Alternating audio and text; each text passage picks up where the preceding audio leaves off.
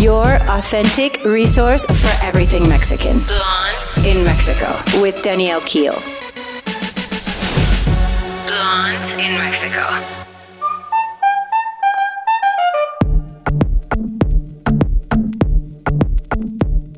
Hi, hola. I am Danielle Keel, blonde in Mexico, and I'm here to give you a real look into the Mexican culture, travel, real stuff, restaurants, everything. I am so happy for my guest today, my actual first interview. Fernanda is a well-cultured, witty Mexican woman who lives here in Mexico City with her family. Not only is she the mother of 3 amazing children, she has a successful catering business that she runs with her mother and vacations in super style. She is one of my favorite people in Mexico and one of my very first friends I made here. Let's welcome Fernanda D'Ovando. Thank you, Danielle. Thank you very much for those kind words. You're so welcome. I'm so happy that you're here. Thank you so much. Inviting me. Of course. So today we're just going to talk a little bit about what your life is like here. Share with us all kinds of different interesting facts and things that you do and what you love about Mexico, basically. Wonderful. Yeah? Okay. So, first of all, let us know where you were born, what your upbringing was like, what city, your schooling. You speak perfect English, so thank you. Where did you learn English? Tell us. Well, I was born in Mexico. I'm the 4th child of 5. We're 5 siblings. And my parents got married when they were very young and went to England so my father could get his master's. Then they came back. My older brother was born in England. They came back and had the other 3 in the middle. I'm the 4th. And when I was 2, we moved to Spain because my father was a banker. So the bank moved him around. And my youngest brother was born in Spain. We were there for 5 years, and then we moved to the United States. My dad worked in New York City, and we lived in Westport, Connecticut, for 2.5 years. And then we moved to L.A. We lived in San Marino, California. My dad worked in L.A., and we stayed there for another 2.5 years. And then we came back to Mexico, where I've stayed ever since. Here in the city of Mexico. Yeah, in Mexico City. Mm-hmm. After graduating high school, I took a sabbatical. Ooh, good for you. And lived in Paris for another year. That was very fun. And then I came back to Mexico, and I've been here ever since. So I got married when I was 23, very young. Very, very young. So cute. And I studied to be a chef. So I got married. I started working in a few restaurants. My husband is part of a restaurant group that's called Punta Arena. So good. Yeah, very good. Shout out to Punta Arena. We will share the details later. It's a super good place to eat, and it's all over the city. So I've been around cooking and restaurants and everything since I got married. And I decided to start a little business. Actually, it was something like a hobby business. It turned out later to be something more fruitful. With my mom. My mom, she's an amazing cook. She gives classes to cooks and everything. She's been doing it all her life. So we started. She gives classes? Yeah, she at her house. I want to take one. Well, just call me. We'll set something up. Sign me up. So we started a little business as a hobby in like a small catering business for houses, for people that wanted to invite small groups of people for lunch or dinner, or maybe baby showers, or any type of showers, actually. And so we give this service. We've been doing it for 14 years now. I didn't realize it was that long. Yeah, we've been doing it for a long time. And it's fun. It's something fun we do. My mom is, it's something she can do from her house. Uh-huh. She doesn't really want to work, like in an office style or having... Because she travels and she's with my dad, and she doesn't want to have everything to do with her job. So it's more like a hobby to her. And I have three kids now. I have a 14-year-old, a 12-year-old, and a 10-year-old. And I can't believe he's 14. Yeah, I know. He's huge. So I don't really want my job to take time away from my kids. Right. Because I'm a house mom. I'm a housewife. I want to take care of them, and I want to be there for them. So this is a very simple job that I can do. I can have fun. I earn my own money. That's also very fun. Of course. And I also have all the time I want with my kids. And on my vacations, and I don't have to... It's not stressful. Exactly. It's not stressful, and I do what I want before my job. So that's fun. And you're doing it with your mom. And so I'm doing it with my mom. That is very easy because we get along very well. Thank God. So yeah. It's fun, and and her 5 kids are already married and live outside her house. My younger brother is not married yet, but he lives in Tulum. Yeah. Oh, yeah. Amazing. You just visited him there. Exactly. So my mom is alone with my dad. So this is something that she can do on her spare time and feel productive. Exactly. She loves to do it anyway. And she loves to do it. What Actually, kind of she food? Would do it for free because she couldn't care less. But anyway. That's how I feel about what I do. I totally get it. But you make all Mexican food, right? No. I do. Actually, I have my menu is very, very extensive. And I send it to the client, and the client goes, actually he or she chooses whatever they feel like eating. I do very little Mexican food. Why did I think it was all Mexican? I don't know. It's more like, how can I don't know. It's international. International, yes, but it's something, it's also that people, there are events in your house. So it's comfortable food. It's comfortable food that you could make at your house. A lot of people don't cook anymore, and a lot of women work now. So That's a problem for them. If they invite people over, they don't have time to do it, or they don't want to do it. So it's my service. It's very comfortable for them. Right. Because they could have done it, so the guests don't feel like they're eating out. Right. Because you don't want to... So it's not formal. Exactly. But it's a little more than what you would do at your house. It's like house gourmet, you can call it that, because it's amazing. An upper level from what you could do every day. So it's upscale comfort food. Exactly, upscale comfort food for your house. So I think it's something that it's more and more going on in Mexico, because in Mexico, I don't know if you know this, but many women didn't work before. Mm-hmm. We were housewives, we were soccer moms. Actually, I have a lot of friends that don't work and don't do anything, or they take courses or socialize, but Mexico, just now, and younger generations, I'm 39, so I'm like old now. But no, you're not. But younger kids... No, we're not. Yeah, exactly. Let me correct that. People, younger girls, now all work. So they don't have time to do a lot of household things. Right. But they still want to feel like they're putting food on the table, like being a good host. Yeah, because in Mexico, we are accustomed to being hosts. You usually live in the same city where your family lives. Mm-hmm. So I live with my 4 brothers and sister. So the older You're so lucky. We live in the same city. My sister just lived in Spain 3 weeks ago, but we all live here. Mm-hmm. My parents live here. My cousins live here.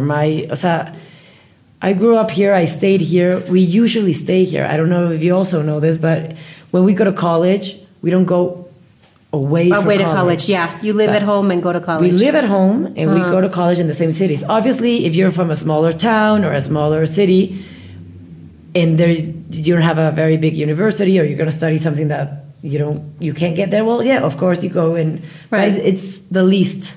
Right. It's not the traditional thing. It's not that traditional. So we usually come back or stay where we are born, and we move only if our job or our husband's job take us to another place. Right. But usually we live around our family. So we love having people over. It's a culture that the whole family always is around. Mm-hmm. You invite them for whatever. I eat at my mother-in-law's house every Sunday with my brothers-in-laws and their families. It's normal. It's what it is. Yeah. it's normal to bring 16 people over for dinner, which is what happens with us. And sometimes I'm like, whoa, when the family comes over, even though I love all of them, that's a lot of people. And in Mexico, we're used to it. Totally normal. Yeah. It's totally normal. Normal and easy and so it's. And even if it's a small space or there's not enough chairs or we always make it work. Yeah. Always. It's something that I think is so beautiful about the culture. But sometimes it's very different when you're coming from a different... I think... It's challenging when you come from a different place sometimes to get adjusted to that. I think people from other countries, Europe and the United States, that they come and live here, they don't understand how you can invite like 10 people over and then one calls and said, oh no, we're not going to be 5, we're going to be 7. Okay, fine. It's fine. So we don't care because we're used to it. Right. We're usually big families.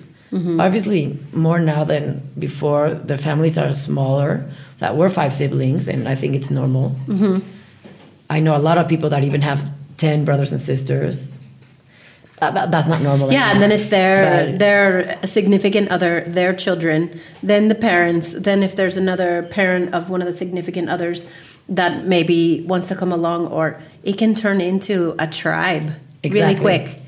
And I love that so much about this culture, but sometimes if you're tired or whatever, I have to confess, it's a little much for me sometimes. Yeah, I think it's overwhelming for people. And I'm obsessed with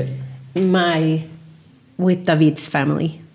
I love them, but sometimes it's a little much for me just to have that many bodies in the house, even though each body I love, you know? No, you can see it even at the weddings. Yeah, that's why the weddings are so gigantic here. I had a small wedding and we were 500 people. Oh my God. And it's considered, I wish I knew you then. I can't believe I missed that.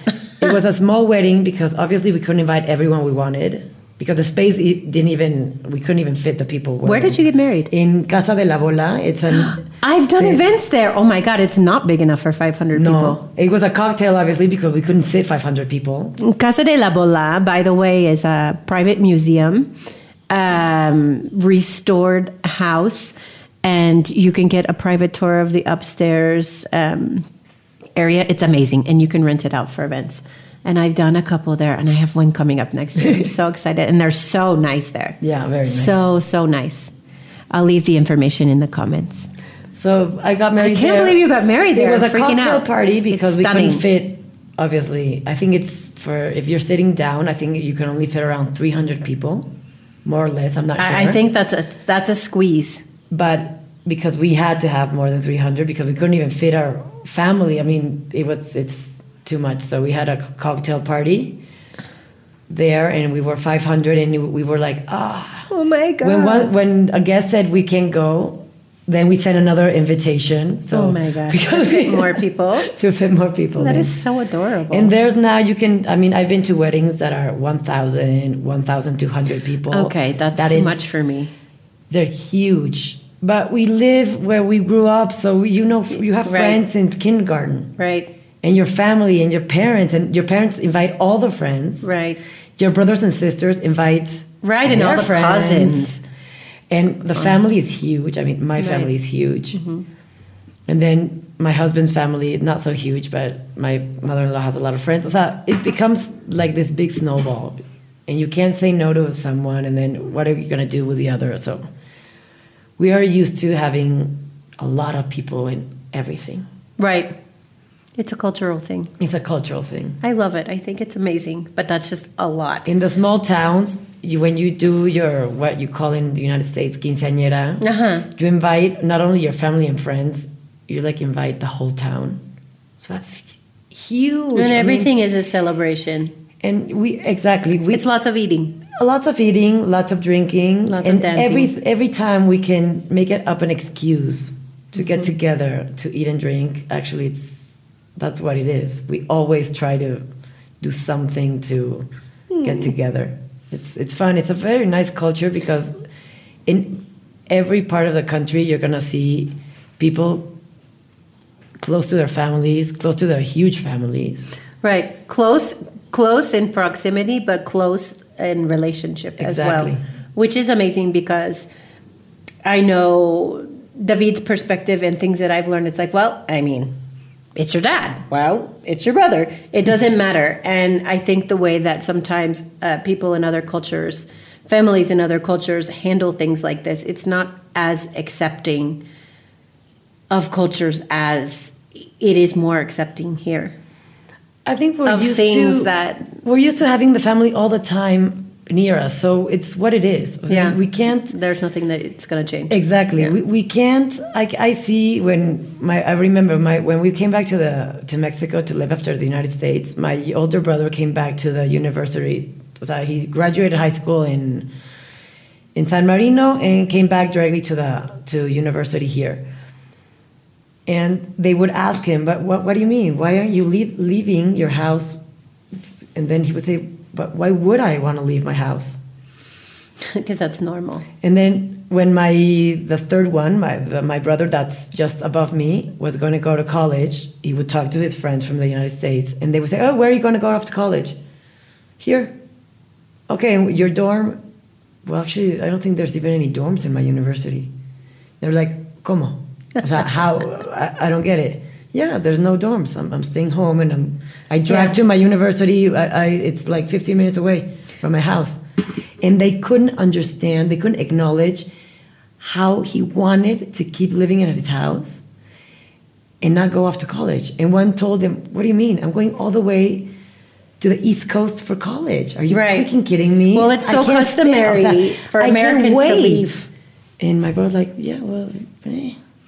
Yeah, they're ready to get out of the nest, even at 17, almost 18, whenever they're graduating high school, and they go off to college, and the parents do go. And they never go back. They drop them off. Yeah, and that's there's a huge stigma attached to Americans that go back to live with their family. Exactly. That they might think that it's a failure or they need to be on their own. And it's just such a completely different culture. Completely. I remember when my younger brother... told my parents that he was going to leave the house and was going to go live with a friend in an apartment. He was 25 or 27. Uh-huh. I was in shock. I was like, oh my God, he can't leave. Please don't leave. Oh my God, he's going to be alone. And my mom was like... And the only reason really that you leave is because you got married. Yeah. Or you move for work, maybe. So the four of us are married. The oldest one left Mexico because he went to live in Spain, the one that was born in London. And went to work in Spain. So he got married when he was in Spain. So he stayed away. Yeah, he stayed away. And then he's back in Mexico and he lives here with his family. His wife is Spanish and they live here in Mexico. Then my sister left when she got married. I left when I got married. But you still live in the same city, both of you. And then my other brother, the one this is a sister that you idolize. I idolize her. She is the best. She's easy going. She helps me with everything I need. She's I think there she for should me. Come on the podcast next with you. Let's have her. No, because she left 3 weeks ago for Madrid. Oh. She just left to live for Madrid 3 weeks ago. Oh. She left me. And everybody tells me, are you going to miss her? I'm like, I don't think so. I've never gotten to meet her, but I feel like I know her already. Yeah. I'm not going to miss her because we're so accustomed to, leaving and coming back and... She lived in Miami. You'll go visit her. Now you have a reason to go, and you're going to plan a trip to Madrid, and it will be fabulous. We chat all day, so it's like she's in her house. I just don't see her, but we are in constant communication, so I don't miss her. I mean, she's coming back in November because she has to do something with the house she left here and everything, so I don't know. It's fine for me that she left. Well, maybe she'll come on during the holidays. We can have her. Yeah, maybe. I'm going to tell her.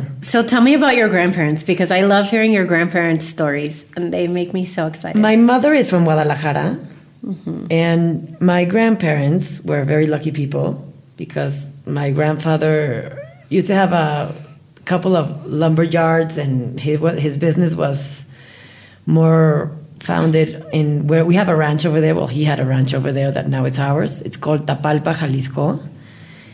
And he worked there. He had a couple of lumber yards, and he exported wood. But the place where he was most happy was there. I mean, he had the ranch and all the people that worked for him, and he was just a great guy. They loved him because he was always a person that took care of his own. Right. And his own was every single person that worked for him. They were family. So when he had the ranch, he ran the ranch as a business? Well, the ranch was more like a vacation get away. Is this the same ranch that you go to? Yeah, it's the same one. And I'm obsessed with the ranch stories. Yeah. We'll get back to that later. We had a house. Well, he had a house at the inside the town. It's a very, very small town. It's beautiful. It's very Pinterest. It's amazing. It's very, very small. And we had the house in the middle of town, and the ranch was like 5 kilometers away. So we went to pass the day there. There were horses, and it was he didn't really work it because he was like more to go for picnics and to be there. And his job was in the lumber yards that were around it. So he would stay there when he came and went from Guadalajara, and he also had he invested his money in real estate in Guadalajara. So he was lucky, but he was smart. He was lucky, but he was smart, and he was very hardworking. He didn't finish college. I think he didn't even go to college. He hated studying, so he started working when he was very young, and he was a smart guy and did a lot of things for himself and for my grandmother, and they were very nice people. And they had a lot of people working for them. I think it was also a time in Mexico that it was easier that you could have a lot of people working for you. Mm-hmm. So you could employ a lot of people. And have a lot of help. They had a lot of help in Guadalajara. They have a few houses around Mexico where they vacationed in, so they had a lot of help. And their employees were family. So these are employees that just helped them run basically their life. Exactly. They weren't employees as far as the lumber yard and everything. No. They were people that lived in their houses. Uh-huh. They took care of their children. They took care of them. They cooked for them. And they were family. Actually, when my grandfather, when he was still alive, he bought a parcel in a cemetery. Uh-huh. I think that's what you call it. With 3 spaces. Okay. One was for him. One was for my grandmother, mm-hmm. and the other one was for his cook, because his cook was his family. I love that. So he didn't even buy anything for his kids. So the cook was a lot more important than his kids. So that's the kind of guy he was. And in the ranch, a lot of people that worked in Guadalajara in his houses, or the beach house, or the lake house, they were from Tapalpa. Okay. And he gave away, and because they earned it also, he had a lot of land. So he gave them land so they can build their houses there, or they can do whatever they wanted, because they were part of his family. Because they made his life better. He was fortunate, and he had all of this. So he shared it with the people that worked for him, because they gave his life for them. So for my grandparents, they worked for him for decades. So that was the way he said thanks for all the years mm-hmm. they were with him. And they loved him. They cherished him, because he was an amazing guy. I love that story. And I love when you say what he gave them for Christmas every year. Yeah, my grandmother. Every time I see you, I make you tell me stories. Yeah, my grandmother was the one that organize all the Christmas presents for everyone, and uh-huh. they would give every single person of the family of the person that worked with my grandfather. They would give him clothes and would give him everything. No estoy conectada. Okay. So they would give him every single person of the family, all the kids, mm-hmm. the wife. Everyone would get something for Christmas. And my grandmother would send her the list of every employee and every single person of the family. So she would organize every package for every single person. That's just so thoughtful. And how incredible to have the means. Exactly. To be able to do that. He worked hard for what he got, obviously, but right. He always thought of everyone else, because everyone else was so good to him also. Well, it's not so common to have that many amazing people helping you for your entire life, and that loyal to you, that you can trust. They were very loyal. And how incredible that must feel, because in this day and age, at least in the States, and from what I see here in Mexico, you're very lucky when you find those perfect, special people. Yeah. like we have Nancy here and we have Biani in our house, and we try to support her family and do everything we can. And nothing really feels better than when you can do that. But the second that someone may not be loyal to you, you don't. So how incredible that he was so giving, and that he created that, because he created that with being generous. Yeah. And they saw that and were loyal to him as well. And he probably just, they live their whole life in harmony. Yeah. And to this day, there's very few people in Tapalpa, where the ranch was, that obviously knew my grandfather, because obviously he's been dead for 30 years now. He died, I think, in... He died pretty early, huh? Yeah, he died in, I think, 1986, something like that. And there's, like, a couple of people that knew him, because obviously he would be very old right now. Uh-huh. And when they know who we are... Obviously, my mom... A lot of people know my mom, because obviously she grew up there. Uh-huh. But when we tell them who we are, that our grandfather was who he was... A lot of people still remember him, and a lot of grandchildren or children of the people that knew him would remember him, because he did a lot for that town, a lot for the people. But it doesn't sound like in a pretentious way. No, because he thought. I mean, if he would have been born there, it was his favorite place on earth. I mean, he would have done everything he wanted, because that town was in his blood. I mean, he grew up there. He knew Tapalpa because his family had a hacienda there. Mm-hmm. So that's why he had such a... A hacienda is a big colonial mansion, basically. For vacation. Mm-hmm. Well, first people lived there, and then it was like vacation things. So he thought Tapalpa was part of him, and he felt he was from Tapalpa. And actually, he loved it. He loved the people, and he loved his life. It was his favorite place. I really wish I knew. I love hearing about him. So this is the grandparents that had the Talavera collection. No, that was my father's side. Oh, yeah, so tell us about that. Talavera is a hand-painted, very exquisite, beautiful type of ceramic made in Mexico. Made in Puebla. Only in Puebla. Yeah, the original is from Puebla. Okay, so I didn't know that. My father's parents, they were both from Puebla. They were born in Puebla. Puebla's about 2 hours from Mexico City. Exactly. And it's very cute. It's very nice. It's a very colonial city. It's amazing. And they were both from there. They came to live with their separate families to Mexico City when they were young. And they ended up getting married. Obviously, the families knew each other from Puebla.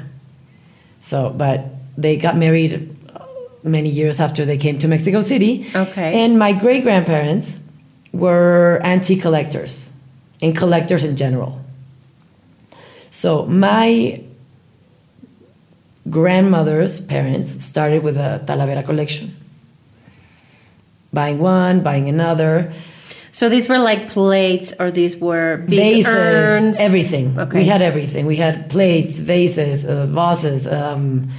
big ones, small ones, everything, tiles. I mean, it was everything. And over the years, they bought 1, 2, 3, and they made this huge Talavera collection, private collection, obviously, that was, I think, if not the biggest private collection in Mexico, but one of the top 3. And did they use it? No. It was only for show. Okay. So you went to my grandmother's house, and you would see every single room in her house with something, or a lot of things, because they were like hoarders a little bit with those types of things. Yeah, so but obviously they had good taste. And Talavera's, it's a collection. If you separate the collection, it doesn't have that much meaning to it. So when my grandmother, before she died, she decided to sell it to someone that maybe would, cherish it or would do something important with it. Because obviously the 3 kids, she couldn't give it away to one of her kids. Yeah. And she couldn't divide it either.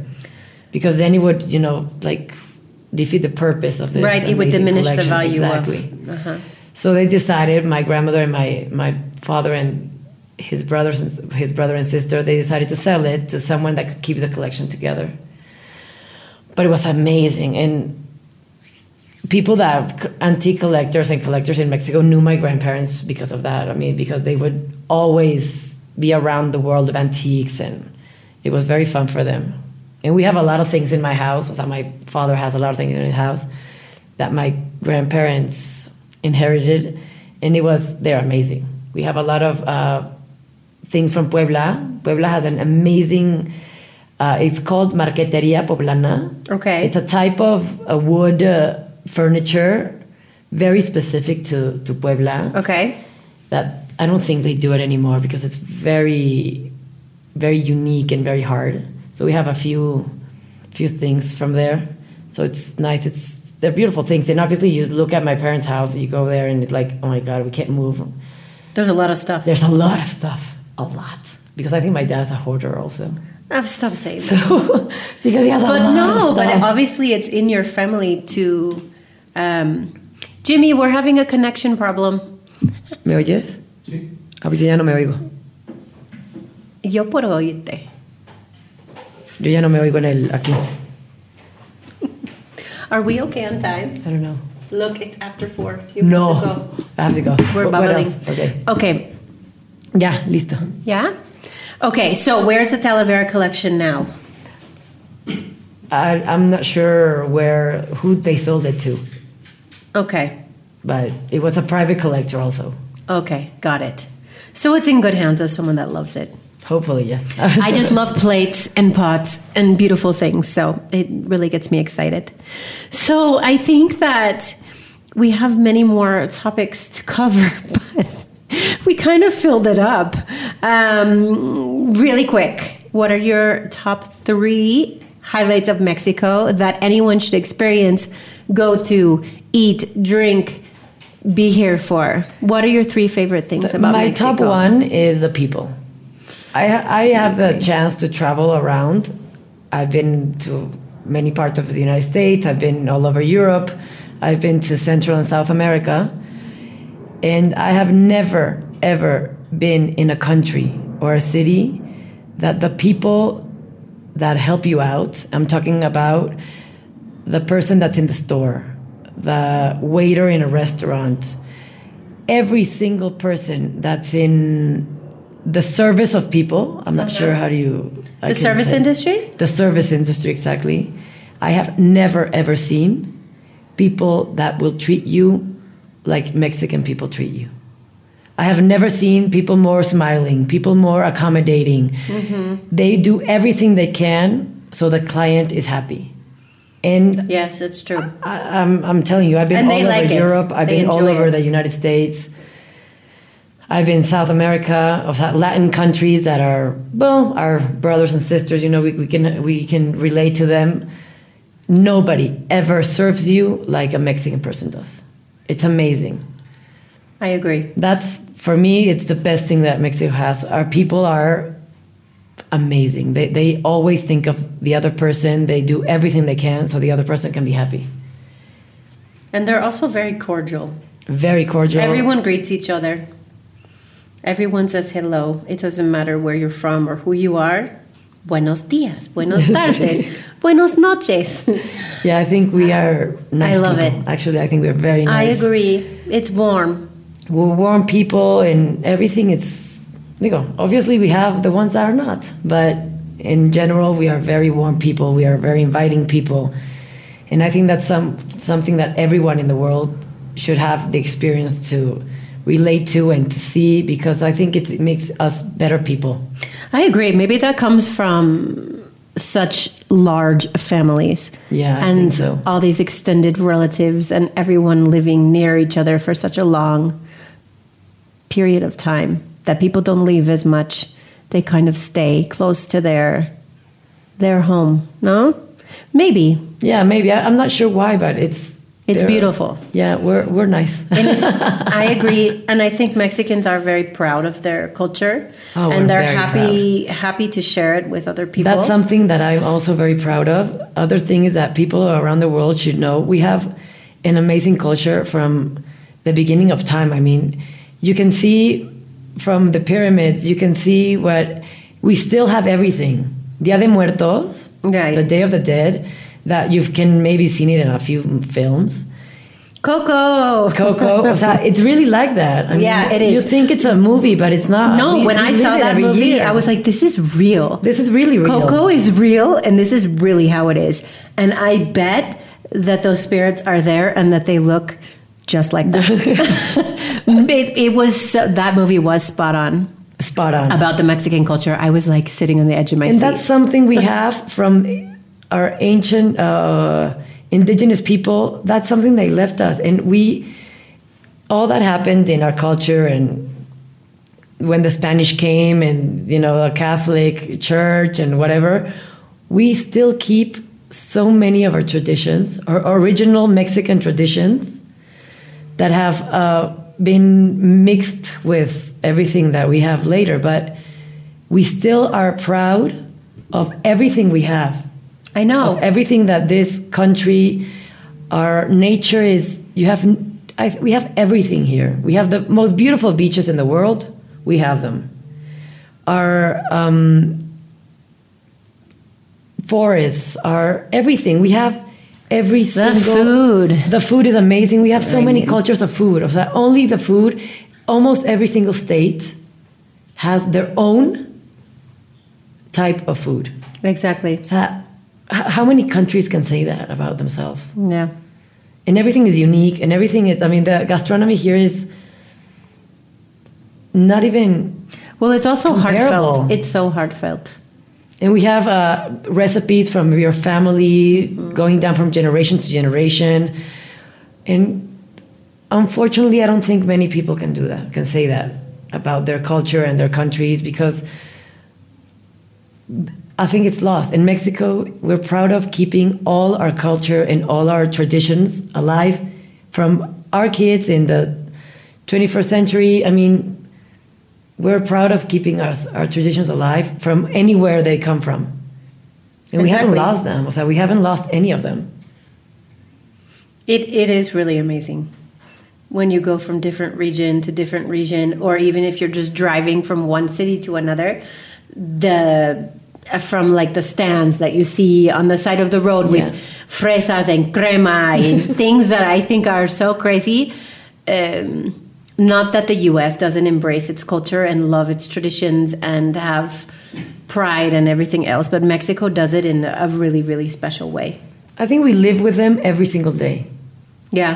So it's part of our lives, our home life. It's part of what we are every single day. So it's fun. Well, we're good at chatting. So I think I'm going to have you on again soon, because I didn't even finish all my questions. I will be delighted to come back. Oh, thank you so much for being here and sharing all your beautiful stories. I love it, and I love you. Oh, me too. Thank you for having me. It was so fun. You're so welcome. And I wish you would invite me again, because it was very fun. I will. And one time with your beautiful sister that I can't wait to meet. Yeah, I want to tell her when she comes back if she can... come and talk to us about... And she's lived all over the world. When she's married, she's been in Spain again. She went to the United States twice. She's going back to Spain again. So I think she can... give a really good perspective. Exactly. Thank you for painting such a beautiful picture. I love it. Oh, wait. Shout out your catering company and where we can follow you on Instagram. Yeah. My catering company is called Los Olivos Gourmet. You can follow me on Instagram at Los Olivos. Oh, how can you say it? Underscore gourmet. No worries. I'll put it in the show notes. Oh, okay. Thank you. So if anybody would like some special personalized gourmet comfort food to your house, you can call Fernanda when you're here in the city. I'm the one to call. I'm going to leave Danielle with all my information. So you can also... contact her if you need anything. Yeah, and maybe next time we'll have a little family thing going on. We'll have your mom come too. Oh, my mom's, she's fun. I would love it.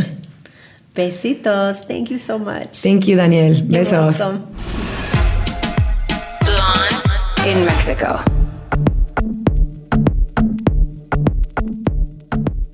So I have a great tip for Mexico that I want to share that I think will make you seem a little less touristy if you're visiting. So something that is really important in the Mexican culture is greeting each other. And it doesn't matter who you are or where you're from. I think the elevator etiquette here is amazing. And when you enter an elevator, or if you're on the street, or you go into a restaurant, or you go into your office, or whatever, you always will say, buenos días, buenos tardes, or buenos noches. So obviously that's good morning, good afternoon, or good evening. And it's not super formal, like you're in the Ritz-Carlton or something. I mean, it's just very cultural, and it's very on point with the time. So instead of, when you're visiting, saying, hola, ¿cómo estás? Say buenos días if it's before 12 noon. The moment that it's 12:01, it changes to buenos tardes, good afternoon. So, and people will actually correct themselves and catch themselves. If they're telling you good morning and it's 12:30, they're going to be like, oh, buenos tardes. And they correct themselves. It's actually really cute. And the moment that it gets dark, this is not a time restriction. It's more of a light thing. The moment that it's dark, it changes to buenos noches. And, you know, you can also say buenos noches when you're putting someone to bed, or really saying good night. But that is a general greeting, like, hi, how are you? And it's what someone that's really Mexican does. So use that next time you're visiting, and you will seem less like a gringo. So, wrapping it up for today, you can follow me on Instagram at @blondinmexico. You can follow me on pasajerofm.com. .com. And it, pasajero is PASAJEROF as in Frank, m.com. And they stream me live every Thursday at 3 p.m. And after that, you can also download this episode on Instagram or Spotify. Super exciting. So please rate, review, follow, ask me questions. I want to help you guys to learn more about Mexico and, you know, get in all those little tips and tricks and good restaurants and awesome destinations. Ask me anything, and thanks so much for listening. Take care. Blonde in Mexico podcast, your authentic resource for everything Mexican. Blonde in Mexico with Danielle Keel. Blonde in Mexico.